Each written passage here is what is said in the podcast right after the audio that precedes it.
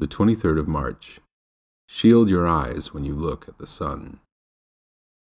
Brightness everywhere.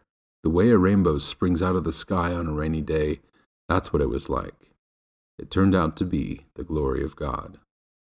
Ezekiel 1:28, the message.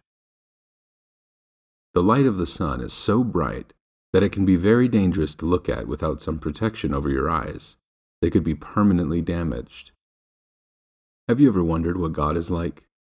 Quite often the Bible speaks of God as being gloriously bright, so bright that you couldn't really look at him without it having a deep, deep effect on you. That was what happened to the prophet Ezekiel when he saw this amazing brightness. It was the brightness of the glory of God. And Ezekiel fell flat on his face.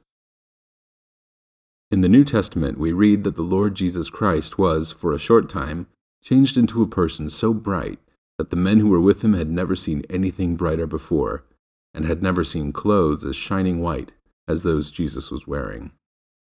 The brightness of the glory of God shone in Christ. Some years later, the Apostle Paul was struck down on the road to Damascus by the brightness of God's glory, and he was temporarily blinded. God is glorious.